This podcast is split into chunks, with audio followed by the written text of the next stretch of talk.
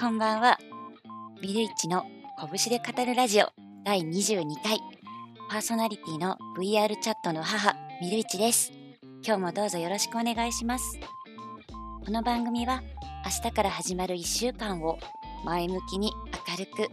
ふわっと軽い気持ちで過ごせるように、ミルイチがゆるゆる15分くらいトークしていく、そんな番組です。ということで、12月が始まりました。もうね、本当に今日びっくりしたんだけど、もうあとさ、1ヶ月、1ヶ月してたら、1ヶ月経ったら、来年になっちゃう、2022年になっちゃうんだなってすごい最近思っていて、本当にね、この1年があっという間に過ぎて、もうあと残すところ、えー今日は5日なので、あと何日 ?26 日？寝たら来年になってしまうんですよ。もう びっくりしました。本当に。ででもね、私すごく一番好きな季節は夏なんだけど、すごくこの12月の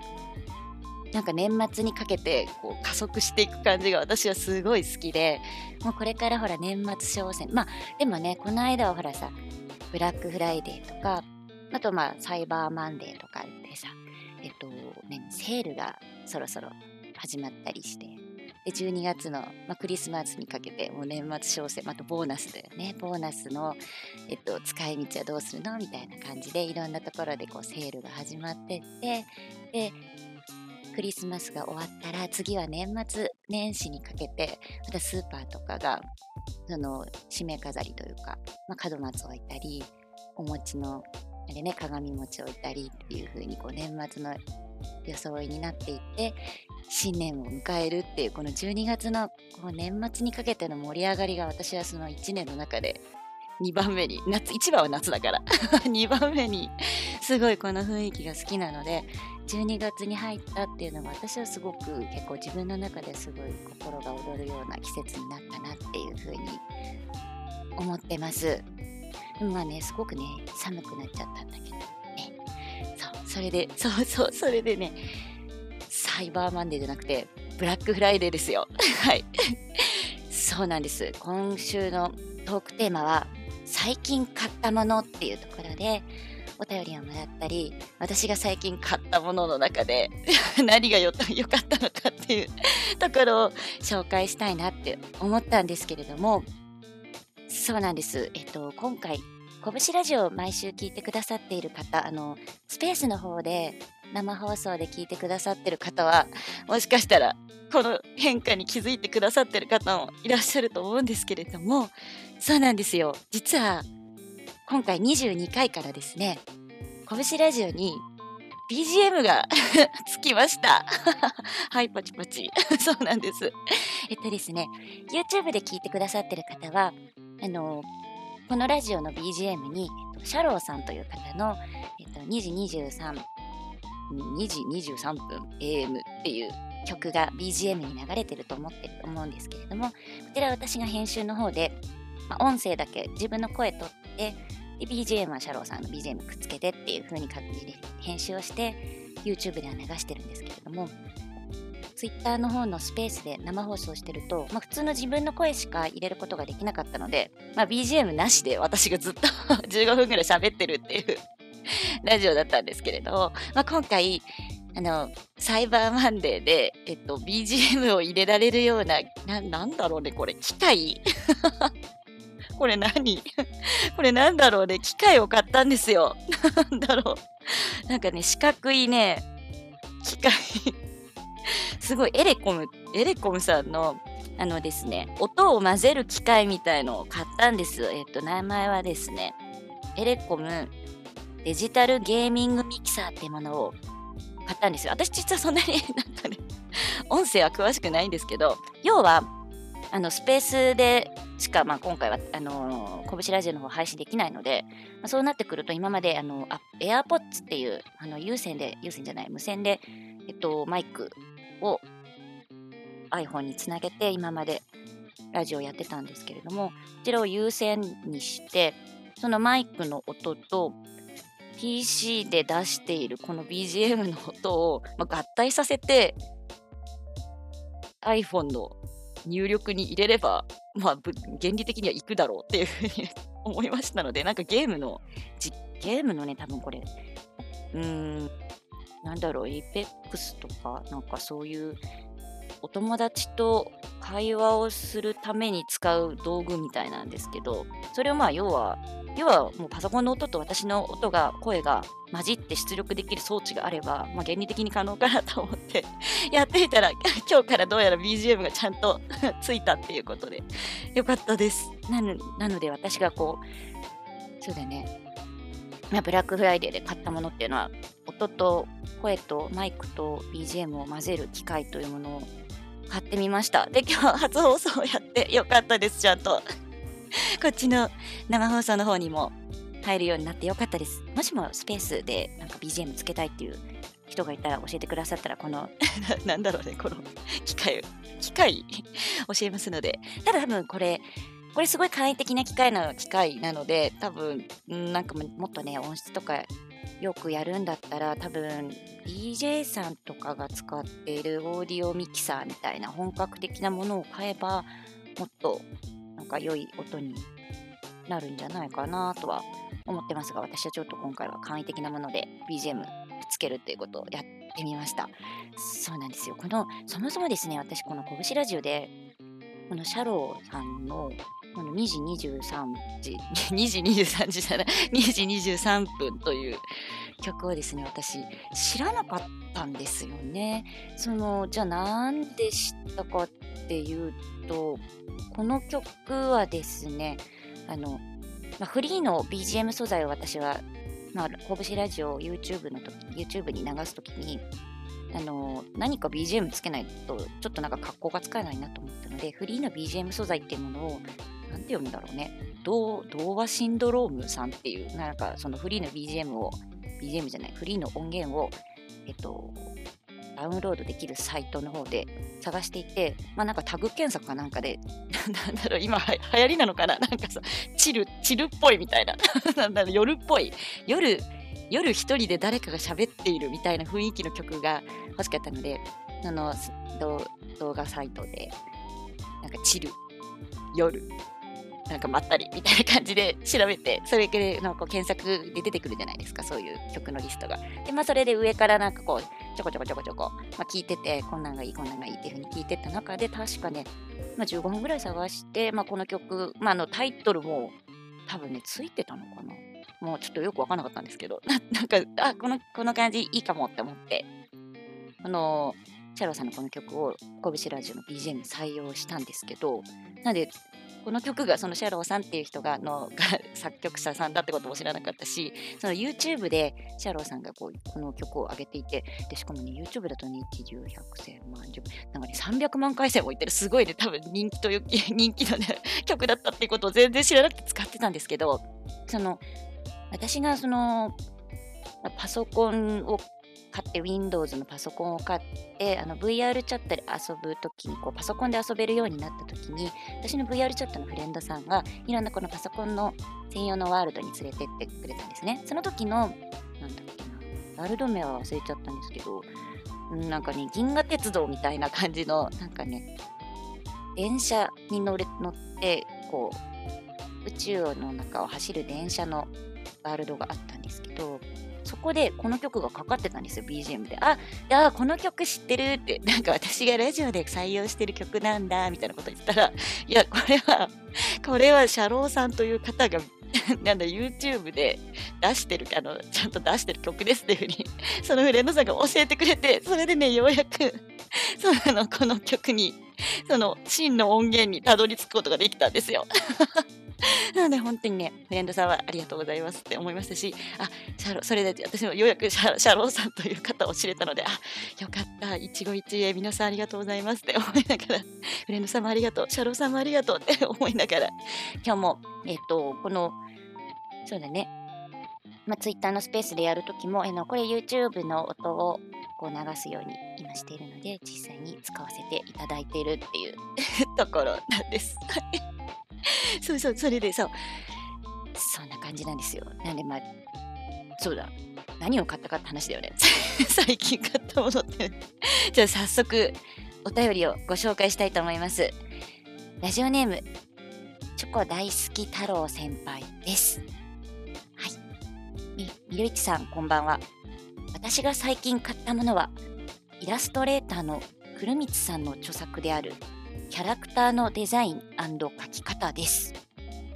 VR チャットでのアバター改変や自作の参考になるかなと購入したのですが、キャラクターデザインとは何かからどのようにキャラクターを作るかの手法、考え方、および表情やポージングのパターンなどの例示もあり、とても良い本でした。イラストを描かない人でも良い配色、悪い配色についての解説もあり、改変勢にもおすすめの一冊です。です。はい、チョコ大好き太郎先輩、ありがとうございます。これですね、とまたタイトルもう一回言うんですけど、キャラクターのデザイン書き方っていう本らしいです。私、こういうデザイン系の曲、うん、本って一回も買ったことないので、あ、こういう本ってあるんだなっていうのがすごくびっくりしました。アマゾンとかでおそらく売ってるものが、さっき検索したら売ってても売ってたんですけど、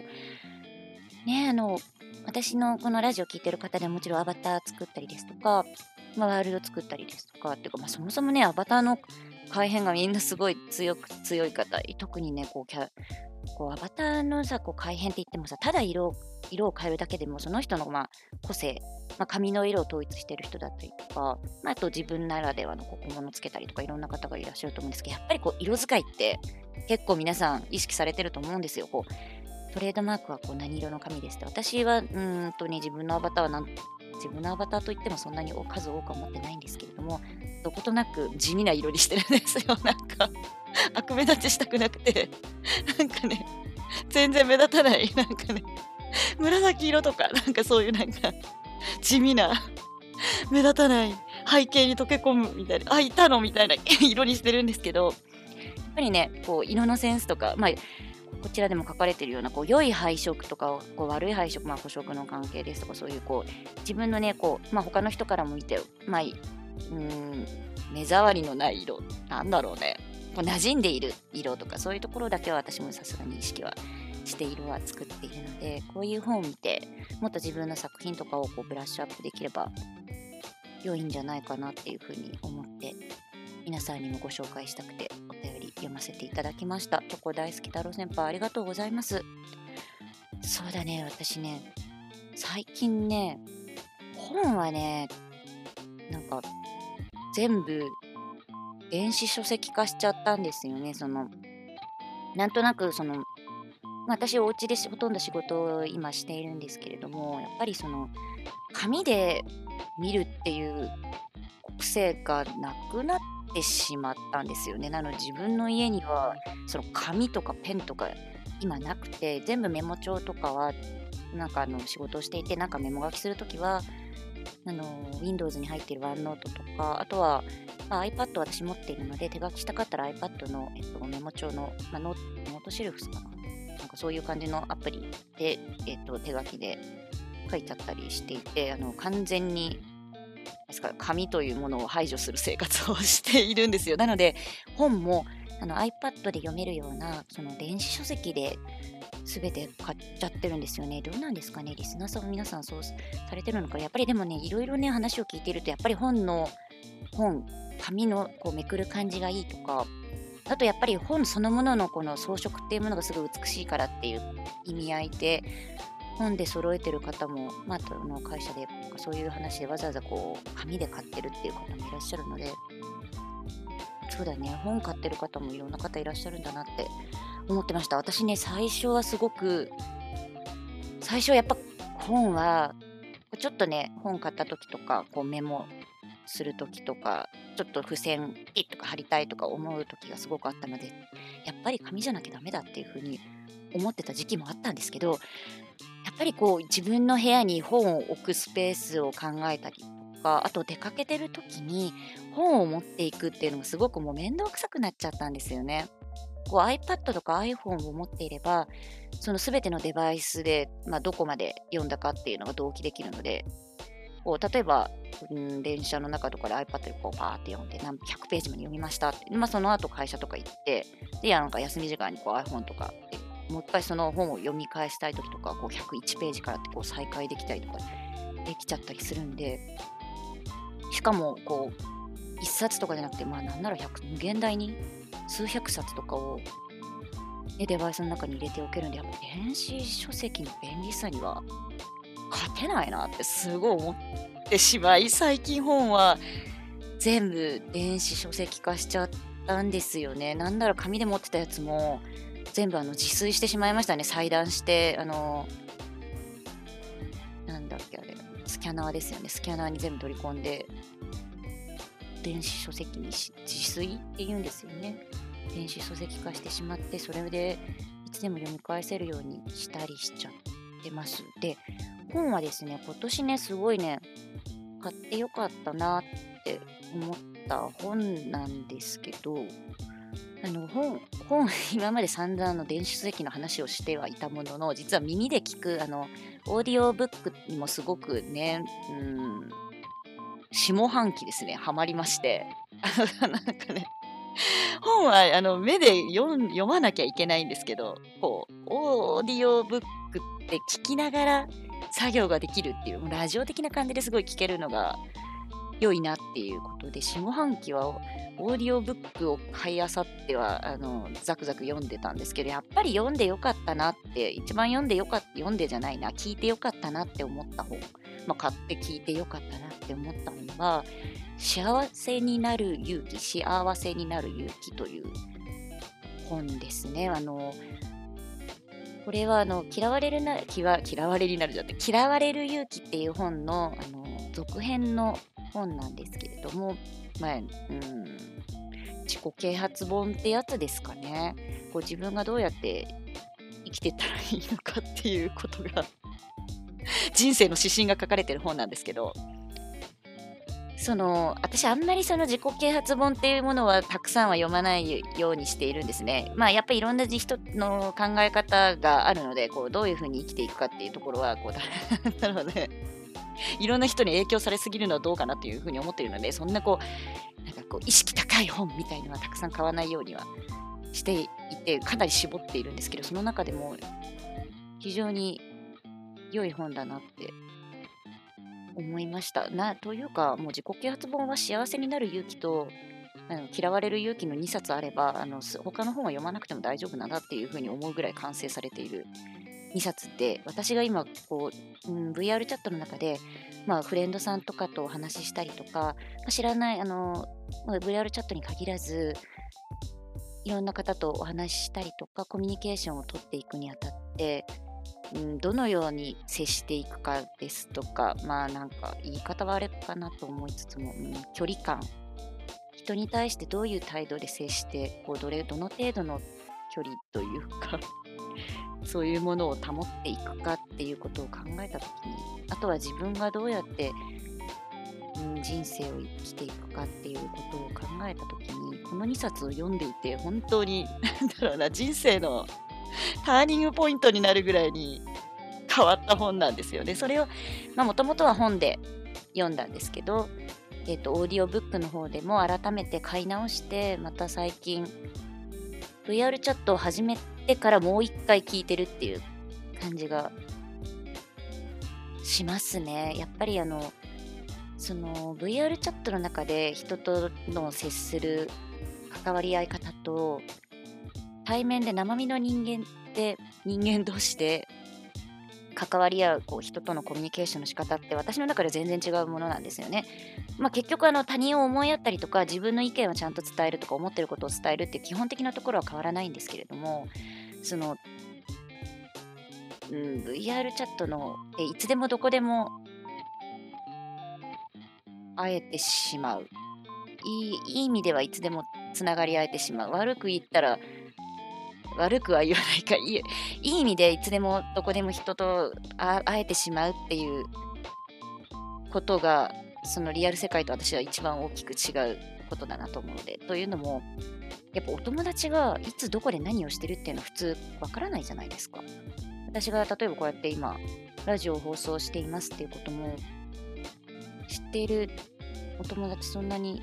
いらっしゃらないでしょうし例えば会社で仕事をしているってもどの会社のどの部屋で誰と何時間ぐらいやってやおしゃべりおしゃべりじゃないか仕事をしていたのかなんて普通わからないと思うんですけど VR チャットってあの人が今どこで何してるしかも誰と何してるとかまである意味分かってしまうじゃないですか。まあ、で分からせたくない時は分からせないように設定するそしてその設定をしていることすら分かってしまうという ところに私はその距離感はすごくいい意味で非常に近くなってしまうっていうところに大きな差を感じているのでこの人との距離感っていうものがたまによく分からなくなってしまう時があるんですね。そういう時にやっぱり他人と自分っていうものの線引きを改めて考えたいなっていうふうに思ったので嫌われる勇気と幸せになる勇気を再度聞き直してああそうだったそうだった。危ない危ない。みたいな なんかねそういった意味でこの2冊をよ改めて読んで私は VR チャットをプレイする 心構えみたいなものにしています。もしも人間関係とかで悩んでる人がいたら嫌われるに嫌われる勇気はとってもおすすめです。全然あの意識高い。もう なんかね、よくね、意識高いですねって、この本読んでって言われてしまう時があったので、別に私、そんな、あの、世界平和のために意識を高く生きていますとか、そういう人間ではありませんので ね、年末年始とか、お正月休みとか、ま、土日長暇だなとか、そういう時は、この本を読んで、ぜひ、私はすごいおすすめできる本だなって思います。はい、あとね、私最近買ったのは、最近買ったのは、最近買ったのはね、あのね、これね、すごいね、これ最高におすすめしたいんだけど、成城石井で72%カカオ、カカオチョコ。フランス産クーベルチュールチョコレートっていうやつを買ったんですけど、これマジで美味しいです。これね、本当に美味しい。本当にね、買ってよかった。ね、本当に。本当にね、買って、今ね、今、成城石井でこれ確かね、ちょっとだけセールしてるから買ったんですけど、これ本当に買ってよかった。あの、まず何が良かったって、原材料がすごい、カカオマス、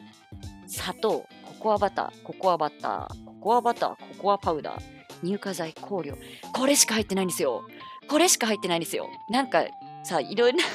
混ぜ物が入ってるチョコレートもあると思うんですけれどもこの成城石ブランドの72%カカオはこの原材料が非常に限られていて本当にねカカオの匂いも感じられるし何がいいって形状があの円盤型というのフリスビー型？なんと言ったらいいんだろうねすごいねあのよくチョコレートってまあ、よくある板チョコは結構分厚い四角のなんかね長方形のやつだと思うんですけどこのクーベルチュールカカオって丸くてタブレット型、うん、なんだろうね。一番近いのはフリスビーなんだけど、ちょっとフリスビー、フリスビー通じてるかなあの、円盤の、円盤の、なんだろう、犬がなんかかじるやつ、なんか、取ってこいって やるやつ。あの、ヨーグレット、ヨーグレット、ヨーグレットあるじゃないですか、あの、お菓子の白いやつ。白いラムネみたいな。あれを、あれを半分に切ったような、半分ってあの、なんだろうな、割るんじゃなくて、こう、薄くスライスしたような、なんか、やつ何が言いたいかというと、要はこのチョコレートすごい、口の中で溶けてくんですよ。なんだろう、なんだろう、その、舌触りがいいの、本当に。そのカカオの匂いがこう口の中に入れるじゃないですか、チョコレートを。まあ、なんなら私こうもう欲張りさんだからもう1枚ずつじゃなくて一気に4枚ぐらいバーンって口の中に入れるんですけど これあの形状はねすごいそのヨーグレットぐらいの大きさなんですけどこうパン入れるじゃないですかでその後こう口の中でこう自分のこう体温とともに口の中の温度口温口温？ねとにかく体温で溶けていってその溶けていく滑らかに溶けていった後にこう鼻の中にもう突き抜けていくカカオの香り超美味しいみたいな超美味しいって食べて 280g あったんですけどやばいね5日で食べたよ。5, 日で食べちゃった？なんか1日 60g ぐらい食べてたのが、なんかね、すごいね、あまりにも美味しくて、もうボリボリボリボリ、ボリボリ、ボリボリ、そう、溶けるのがなんかちょっとせっかちだからさ溶けて溶けて溶かして食べるのも美味しいんだけどバリバリいくのも高級チョコになるバリバリいくも美味しいからバリバリ食べてたら2日でえっとね月曜に買ったら月火水も金曜日なくなってたんですよね金曜の夜にはあっという間に 280g を食べてしまいました。いや、でもね、本当におすすめ、これ成城石井の。これもっとハイカカオの80何パーセントのハイカカオもあったので、もっとカカオ、多分ハイカカオになると、うん、口どけがね、私の経験上は、ちょっとパサついてくるんですよ。で、まあ、もっと苦くなってくるんですよ。なので、でも50%カカオは物足りないので、私のおすすめは70%くらいのカカオなんですけど、この成城石井のね、72%クーベルチュールね、チョコレートマジで美味しかったんで、もしも成城石井に、成城石井に行く行く人行った行った時にチョコ食べたいなって思ったらお得用の 280g 売ってるので超おすすめです。他に70%ぐらいのチョコだとあのチョコレート効果ですよね。明治さんで売ってる。あれも70数パーセントのカカオですしあとはね明治で売ってるあのね高級チョコあの茶色いあー名前忘れちゃった。あのねタブレット型のあー名前忘れちゃったよ。後でツイートします。あの280円ぐらいのチョコレートなんだけどね。あれがめっちゃ美味しいんですよ。えー、今ちょっと検索しようかな。ちょっと待ってね。ラジオ途中なのに検索するってチョコ明治、高級、チョコレートタブレット、タブレット。調べておきなさいよって感じ。ごめん。ザ・チョコレート。ザ・チョコレート。これもね、超美味しいから。これ、2回も言ってザ・チョコレートも、これも多分コンビニとかで売っている、多分売っているんだと思うんです。これも70%くらいなんですよ。カカオの比率が。あね、確かに50%くらいのもあるんです。55か、55%だ。55%もあるんですけど、私のおすすめは70%のベネズエラのやつが美味しいんですよ。これね、すんごい香ばしいから。ほんとね、美味しい。もうね、結局、買ったものチョコレートの話ばっかりしてしまったんですけど、まあ私最近、すごい買ってよかったものでもあるので、あのね、チョコレートのね、この明治のこのザ・チョコレートシリーズは、それぞれのカカオが取れてる産地ごとにチョコを作ってんですよ。で、ベネズエラ産、ブラジル産、ペルー産、ドミニカ産、ベネズエラ産、ブラ、これ誰じゃ、ベネズエラ産55%か。そう、いろんなパーセントエッジのカカオ、配合率。で、かつ国ごとに分けてるやつなんですけど、これ何がこのチョコレート素晴らしいって、タブレットのチョコレートの形がよく見ると、ちょっとずつこう刻まれ、なんかね、チョコの表面に、なんかイボイボ？イボイボっていうのかな？なんかね、あの、うんとね、まあ、イボイボだ、イボイボじゃないな。うんと、凹凸？凹凸があるんですよ。その凹凸はなぜできてるかっていうと、その凹凸ごとにチョコレートを感じる感じ方が変わるからなんです。なんで、凹凸ごとにちょっと割って食べてくださいっていうのが、このザ・チョコレートの本当の食べ方なんですよ。つるっとしてる表面のものが、なんかね、ボコボコがいっぱいあるいっぱいある面もあるんで、その面ごとに、まあ、ちょっとずつ割って、あとに細長い、キットカットみたいに細長くなんかね割れるようになってる部分があるんでそれより細長くこう自分で手でペッて割って食べるっていうのがあるんですけどこのチョコレートも超美味しいんでさっきのちょっと正常一のやつは 280g あるのでそんな食べられないよっていう人はこっちのザ・チョコレート明治のザ・チョコレートの私のおすすめベネズエラさんねこの70%マジで美味しいからというわけであっという間に30分も喋ってしまいましたので、えー、エンディング。ひどい。ひどい、今日の日ラジオ、今日もひどい。はい。ビルイチの拳で語るラジオでは皆様からのお便りをお待ちしております。えー、番組の感想やミルイチへの質問、やってほしいこと、相談や励まし、罵りなどなど何でも構いません。えー、匿名が良い方は Twitter プロフィールの質問箱、拳で語りたいという方は、ダイレクトメールにてお願いします。えー、ラジオネームも忘れずにお願いします。えー、来週の、どうしよう、来週のテーマ。来週の、来週のテーマは、そうだね。ちょっとちゃんと考えとけばよかったよ。来週のテーマは、今年今年やってよかったこと？だね。みんなのね、年末の年末のね、今年やってよかったことを教えてください。そうだよ、年末なんだからさ、今年の1年間の総括を皆さん、じゃあ、教えてください。はい。はい。じゃあ、もう一回言うよ。来週のお便りは今年やってよかったことです。番組のハッシュタグは漢字、拳、カタカナ、ラジオです。こちらも感想つぶやいていただけましたら、光の速さで反応いたします。一言でもいただけますと、私の励みになります。では、なんかすごく長く長くなってしまいましたが、また来週の日曜夜9時からお会いしましょう。ここまでのお相手は、ミルイチでした。おやすみなさい。